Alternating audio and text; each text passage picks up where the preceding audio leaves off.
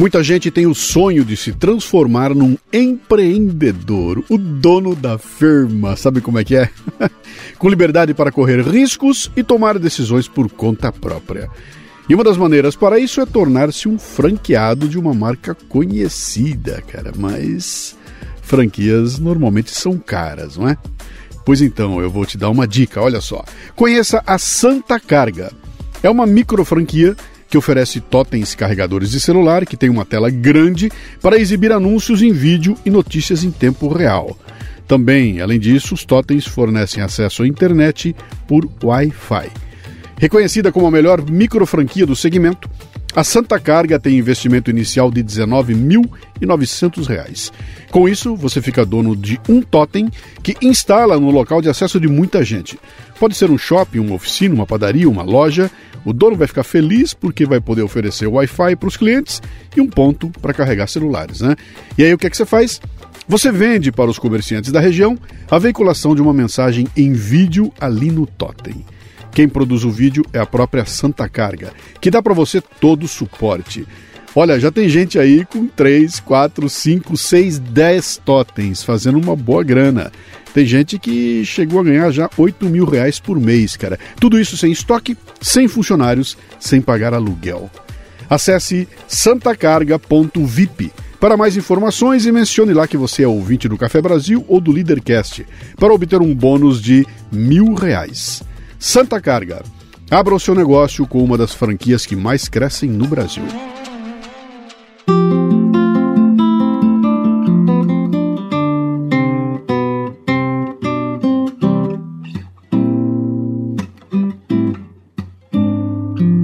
A expressão shit happens é uma frase coloquial em inglês que pode ser traduzida como merdas acontecem. É uma forma de expressar a ideia de que coisas ruins ou inesperadas, erros, podem acontecer na vida sem aviso prévio e que é importante aceitar essas situações e seguir em frente. Shit happens. O importante é o que você faz depois que elas happens. Bom dia, boa tarde, boa noite. Você está no Café Brasil e eu sou Luciano Pires. Posso entrar? Olha, já vai começar o programa. Não, não quero ser um bocodó.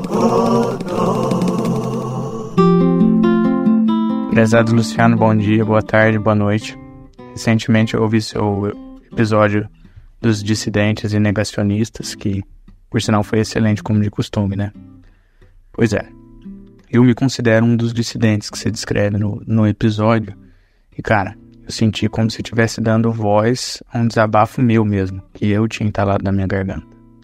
Você não faz ideia do rebuliço que era nessa pandemia, quando eu fazia perguntas tipo: Amigos, quais as evidências científicas de que isolar pessoas saudáveis é uma medida segura e eficaz?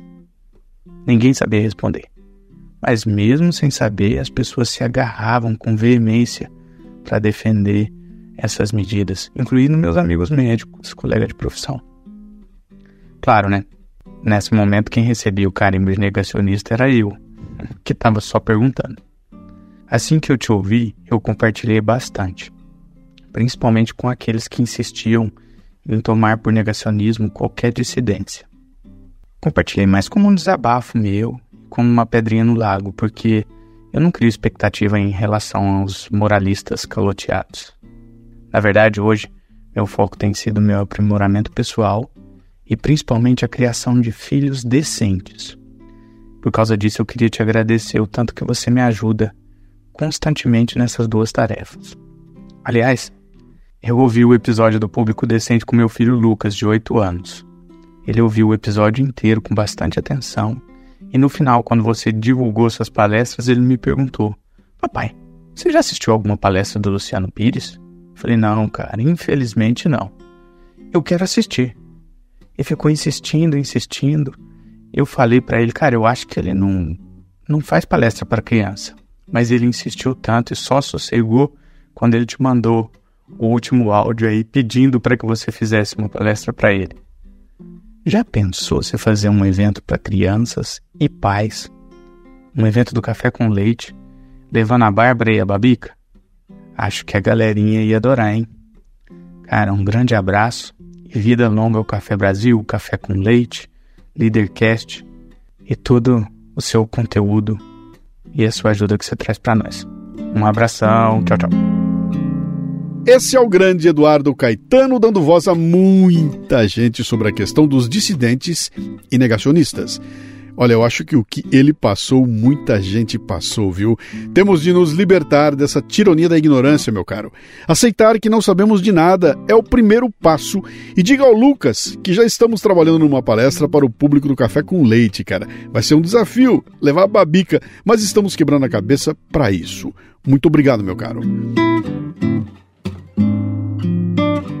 Então vamos lá. Se você, assim como o Eduardo, vê valor no trabalho que fazemos aqui no Café Brasil, torne-se um assinante. É só acessar canalcafebrasil.com.br e escolher o seu plano. Vai lá, que a gente espera.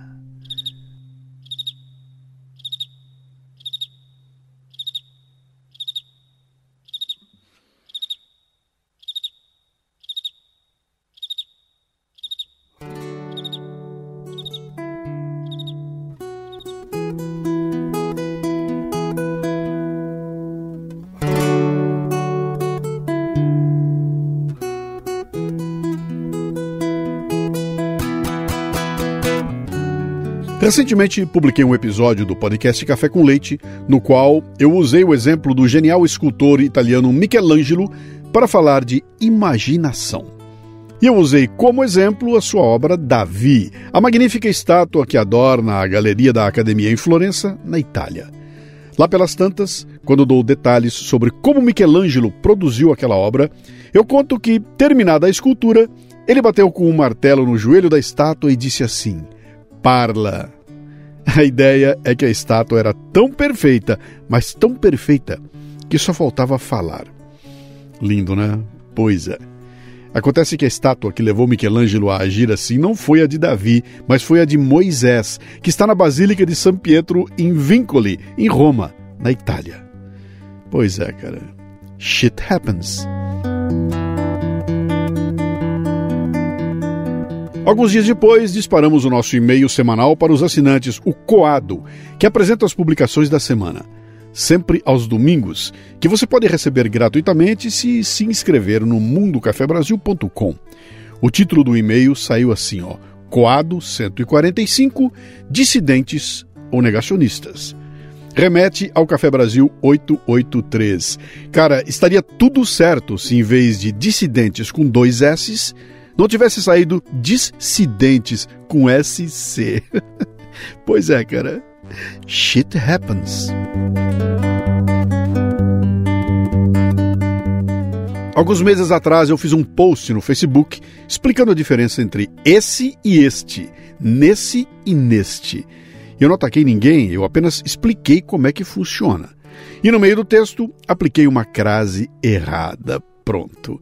A área de comentários virou um inferno, com as pessoas atacando a minha arrogância de querer ensinar os outros como se escreve, sendo eu um burro que não sabe usar crases. Então, cara, shit happens.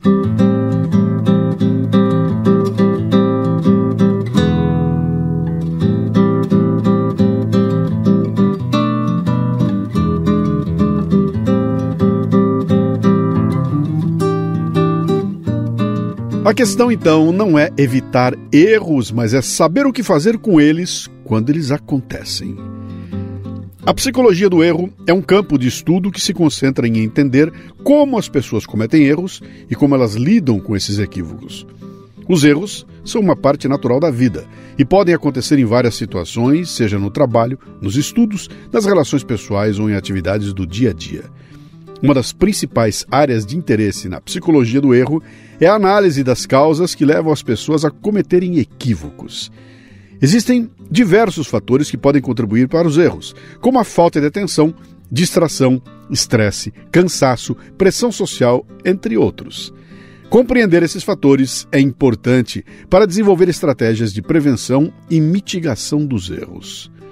Outro aspecto importante, que é o que me interessa neste episódio aqui, é a forma como as pessoas reagem quando cometem um erro.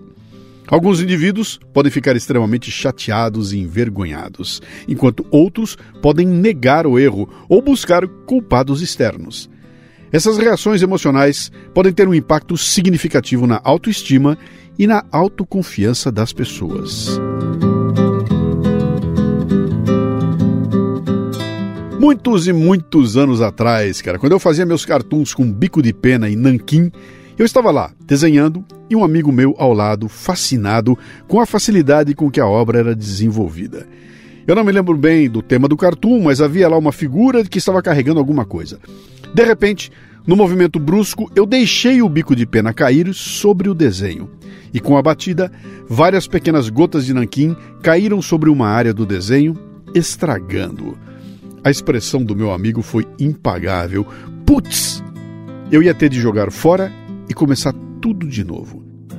Mas aí eu observei, observei, observei aquelas manchinhas pretas, peguei a caneta de volta, desenhei pequenas asas e pronto. As gotas se transformaram em moscas e o desenho estava salvo. E meu amigo não acreditou. Luciano, mas que criatividade! Pois é, na verdade, a tal criatividade era uma habilidade de articular o erro. Articular o erro. Chorei, não procurei esconder. Todos viram, fingiram. Pena de mim não precisava. Ali onde eu chorei chorava. Dar a volta por cima que eu dei, quero ver quem dava.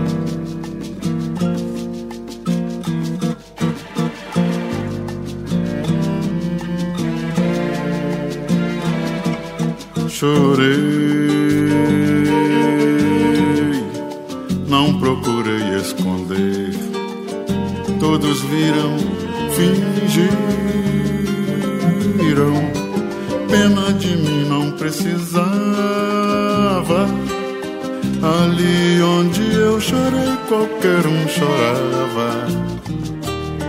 Dar a volta por cima que eu dei, quero ver quem dava. Um homem de moral não fica no chão, nem quer que mulher lhe venha dar a mão, reconhece a queda e não desanima. Levanta, sacode a poeira e dá volta por cima. Reconhece a queda e não desanima. Levanta, sacode a poeira e dá volta.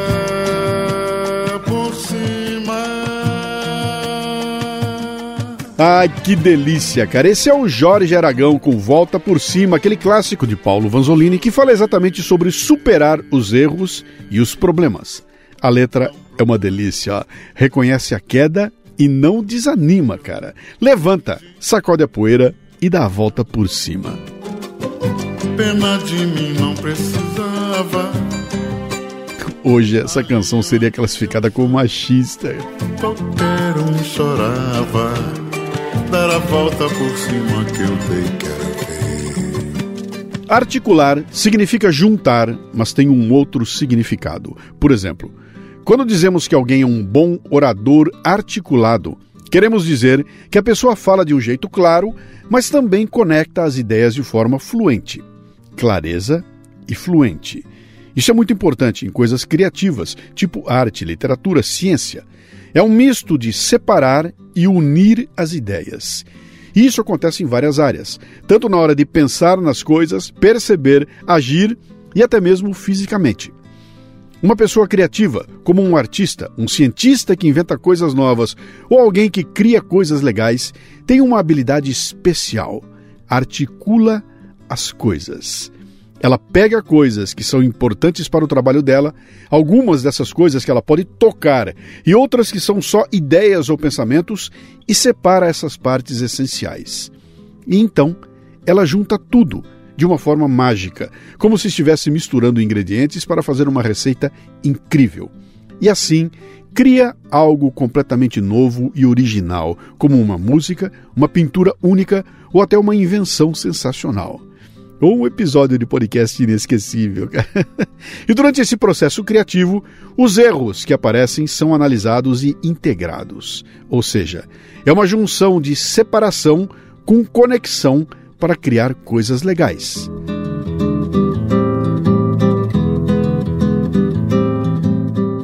A questão é que gente criativa tem uma relação com os erros diferente da maioria das pessoas. Normalmente, quando estamos fazendo um trabalho difícil, queremos evitar erros a todo custo, não é? Porque errar é ruim e nos desanima. Mas quem é criativo não encara os erros assim. Os criativos pensam de forma mais livre, se arriscam mais, e isso acaba naturalmente levando a mais erros. Mas quando esses erros acontecem, eles, os criativos, não se abalam. Encaram o erro de frente, avaliam o que deu errado e, se possível, incorporam os elementos valiosos do erro no trabalho que estão fazendo. E aí, plim, magicamente, as gotas de nanquim viram moscas. Você entendeu? Criativos não descartam os erros, usam o que encontram de bom neles. Mas note bem, ó, isso é muito diferente de quando alguém fica tentando várias vezes até acertar e então joga fora tudo que deu errado. No processo criativo, os erros podem ser parte importante do resultado final. Em 1928, o cientista Alexander Fleming cometeu um erro. Ele deixou por engano uma placa de cultura de bactérias exposta ao ar quando saiu de férias. Quando voltou, notou que um fungo havia contaminado as bactérias e as matado. Fleming era um cientista, curioso e criativo. Em vez de jogar a placa fora, ele percebeu que aquele fungo tinha propriedades antibióticas, ele matava as bactérias, cara. E isso deu origem à penicilina, que revolucionou o tratamento de infecções bacterianas e salvou milhões de vidas. O erro de Fleming levou a uma das maiores descobertas médicas do século XX e teve um impacto positivo na saúde em todo o mundo. Mas só aconteceu porque ele não descartou o erro. Ele procurou algo de bom nele. Você entendeu? A articulação do erro não é só sobre consertar os erros, mas sim sobre integrar os elementos valiosos que surgem quando a gente erra. É uma mistura de separar e juntar os elementos para fazer algo novo e interessante, como eu já falei ali atrás. É um jeito de encarar os erros de forma mais criativa e construtiva. Uma abordagem saudável para lidar com os erros é aceitá-los como parte normal da vida e uma oportunidade de aprendizado. É essencial reconhecer os erros, assumir a responsabilidade por eles e tentar entender o que causou o equívoco. Agindo assim, você aprende com as experiências e evita cometer os mesmos erros no futuro. A psicologia do erro também está relacionada ao processo de tomada de decisões.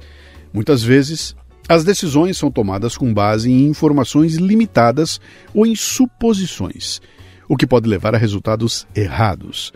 Compreender os vieses cognitivos e os erros sistemáticos que ocorrem na tomada de decisões é fundamental para melhorar a qualidade das escolhas que fazemos. Qualquer pessoa que tenha trabalhado em qualquer projeto por mais de um dia cometeu um erro, cara. E embora a maioria das pessoas aceite que deslizes são inevitáveis, ninguém gosta de ser responsável por eles.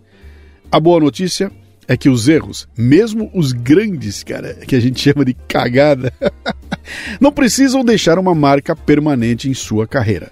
Na verdade, na maioria das vezes, eles contribuem para o aprendizado organizacional e pessoal. São uma parte essencial da experimentação e um pré-requisito para a inovação. E podem levar ao sucesso. Você quer ver? Thank you, ladies and gentlemen. Thank you. No episódio anterior do Café Brasil, eu contei a história de Ella Fitzgerald, que durante uma turnê na Alemanha em 1960, durante um show, errou a letra de uma música e passou a brincar com as palavras. Você lembra? Tá aqui, ó.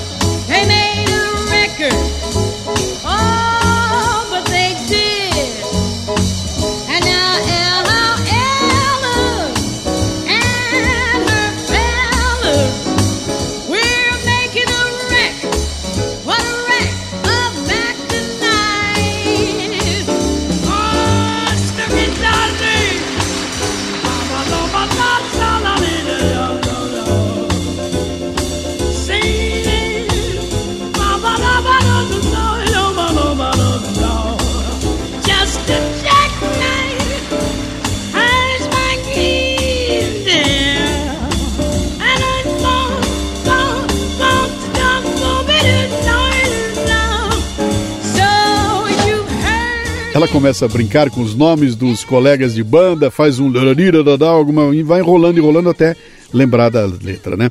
Mas a ela tinha os elementos, a habilidade e a segurança para incorporar os erros e brincar com eles. Quando o erro apareceu, ela esqueceu a letra, o que, é que ela fez?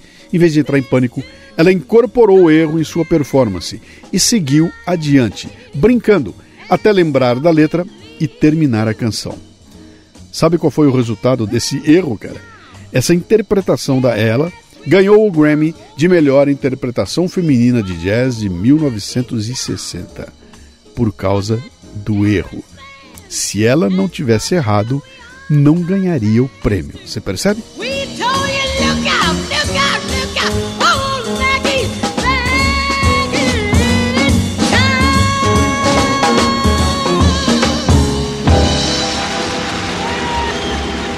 Então não se preocupe, olha, se você cometeu um erro no trabalho e novamente, olha, quem é que nunca cometeu?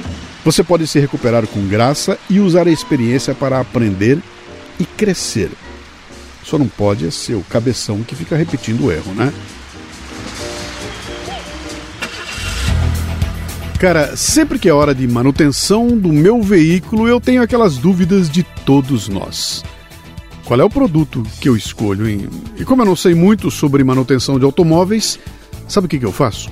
Eu procuro quem me traz confiança.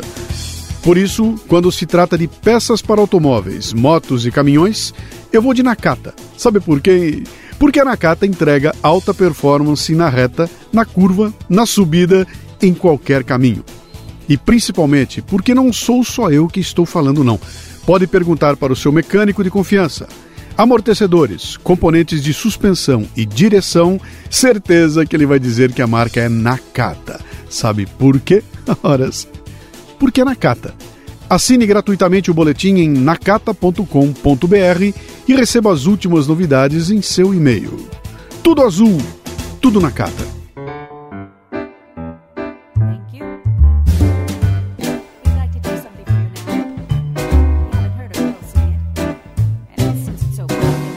De acordo com Paul Showmaker, diretor de pesquisa do Mack Center for Technological Innovation, da Wharton School da Universidade da Pensilvânia e coautor do livro Brilliant Mistakes, a maioria das pessoas tende a reagir exageradamente aos seus deslizes. Ele diz assim, ó, elas fazem avaliações assimétricas de ganhos e perdas, de modo que as perdas parecem muito maiores do que os ganhos. Como resultado, as pessoas podem ser tentadas a esconder seus erros ou, pior ainda, continuar em caminhos que se mostraram improdutivos. Isso pode ser perigoso e caro. O ser humano é humano e, como todo humano, ele falha. Ponto. O problema da falibilidade humana apresenta duas perspectivas diferentes: a abordagem da pessoa e a abordagem do sistema. A abordagem da pessoa foca nos erros que os indivíduos podem cometer, como esquecimentos, falta de atenção ou fraquezas morais. Reconhece que as pessoas são propensas a cometer erros devido a características humanas naturais. Não tem jeito. Por isso, a abordagem do sistema concentra-se não nas pessoas, mas nas condições em que as pessoas trabalham. Já que vai dar merda mesmo, vamos tentar atenuar o problema. A abordagem do sistema procura criar defesas e mecanismos que ajudem a prevenir erros ou reduzir seus efeitos. Em vez de simplesmente culpar os indivíduos, procura-se identificar as causas sistêmicas dos erros e trabalhar para minimizá-las. Um exemplo ótimo está na aviação. Quando um avião sofre um acidente, os investigadores analisam se a falha foi resultado de problemas de manutenção, de um projeto inadequado ou de problemas de fabricação. E eles também avaliarão se o treinamento da tripulação foi adequado para lidar com a situação. Além disso, durante a investigação, podem ser encontradas outras questões sistêmicas que contribuíram para o acidente, como falhas na comunicação entre os membros da tripulação, procedimentos operacionais inadequados ou problemas na regulamentação da aviação. Com base nas conclusões da investigação, são então propostas medidas corretivas e melhorias nos sistemas envolvidos. Esse processo de investigação e correção contínua tem contribuído significativamente para a melhoria da segurança na aviação comercial, tornando-a uma das formas mais seguras de transporte em todo o mundo. A abordagem sistêmica é fundamental para evitar que erros isolados se repitam e para garantir a segurança do sistema como um todo. Organizações de alta confiabilidade, que têm menos acidentes, reconhecem que é inevitável que as pessoas cometam erros, mas em vez de ignorar essa realidade, elas se esforçam para entender e controlar essa variabilidade humana. Pois é, e aí eu me lembrei de uma velha fábula japonesa que cabe muito bem aqui. Quer ver?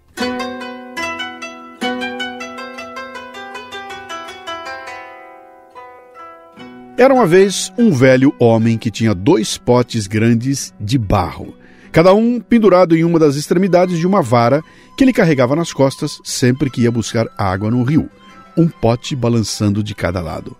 Era um trabalho penoso que ele repetia quase que diariamente.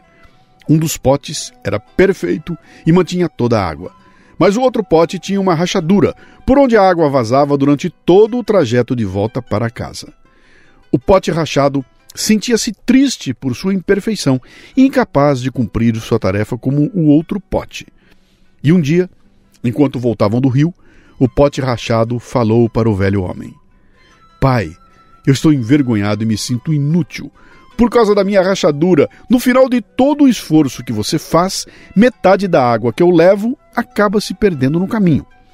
E o velho homem sorriu gentilmente e disse ao pote rachado: Pote, você pode ter uma rachadura, mas observe o caminho ao nosso lado enquanto voltamos para casa.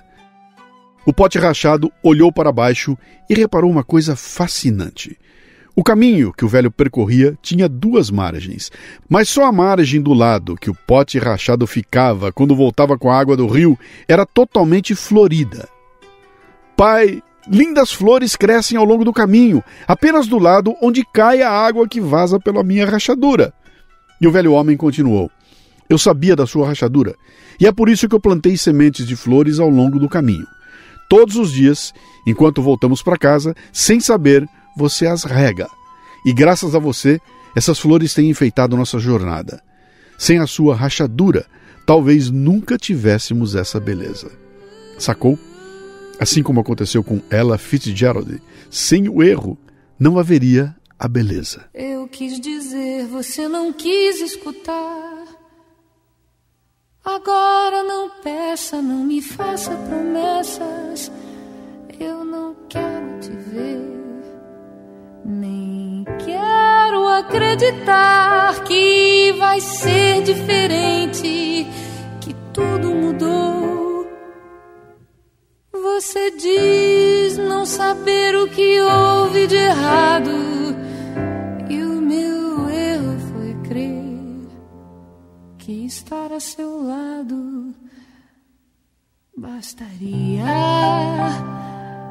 Ai meu Deus, era tudo que eu queria. Eu dizia seu nome, não me abandone jamais.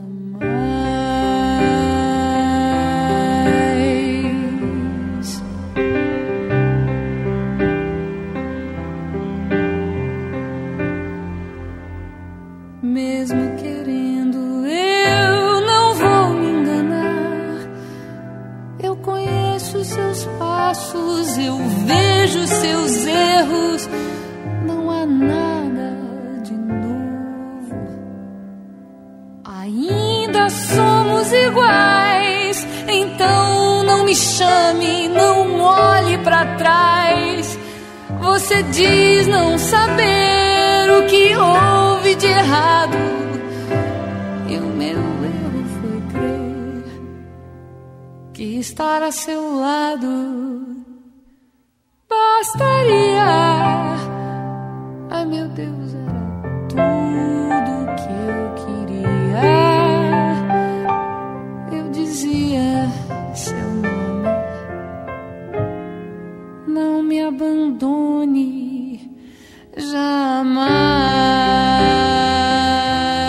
E assim então, ao som de Meu Erro dos Paralamas, na versão acústica com a Zizi Posse, que vamos saindo, eu espero que confortados. Mesmo querendo, eu não vou me enganar. Tá certo então, hein? Mude a forma como você se cobra ou se relaciona com seus erros. Eu sei, cara, é desconfortável, ninguém gosta, todo mundo olha para quem faz a cagada. Olha, mas mesmo que você tenha imperfeições e cometa erros, é possível encontrar maneiras de fazer a diferença positiva na vida dos outros e contribuir para a beleza do mundo. Aceite os erros, aprenda com eles e siga em frente. Olhe para frente e baseie suas decisões no futuro, não no passado. Transforme seus erros em momentos valiosos para reforçar a sua capacidade de liderança. Nossas falhas não nos tornam inúteis, mas únicos, capazes de impactar o mundo de maneira especial. Na parte do bônus para assinantes, logo depois que terminar o programa aqui, eu vou falar um pouco sobre o que podemos fazer para, sendo criativos, trazer os erros a nosso favor. Jamais.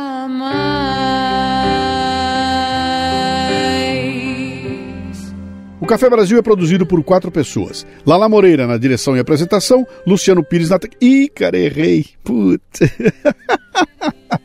Eu, Luciano Pires na direção e apresentação, Lala Moreira na técnica, Cissa Camargo na produção e, é claro, você aí que completa o ciclo. De onde veio este programa tem muito, mas muito mais. Acesse canalcafebrasil.com.br e torne-se um assinante. Não erre mais, cara. Além de conteúdo original e provocativo, você vai ajudar a gente, cara, a manter esse projeto aqui, levando conteúdo para muito mais gente. E se você gosta do podcast, imagine só uma palestra ao vivo aí na sua empresa, cara. E eu já tenho mais de 1.100 palestras no currículo e olha, quem ouve não esquece. Quem assiste nunca esquece. Conheça os temas que eu abordo em lucianopires.com.br. Mande um comentário de voz pelo WhatsApp no 11 964 29 4746. E também estamos no Telegram com o grupo Café Brasil. Para terminar, a parte gratuita do episódio, já que os assinantes vão receber agora a cereja do bolo, uma frase atribuída a Albert Einstein. Só erra aquele que produz, mas também só produz quem não tem medo de errar.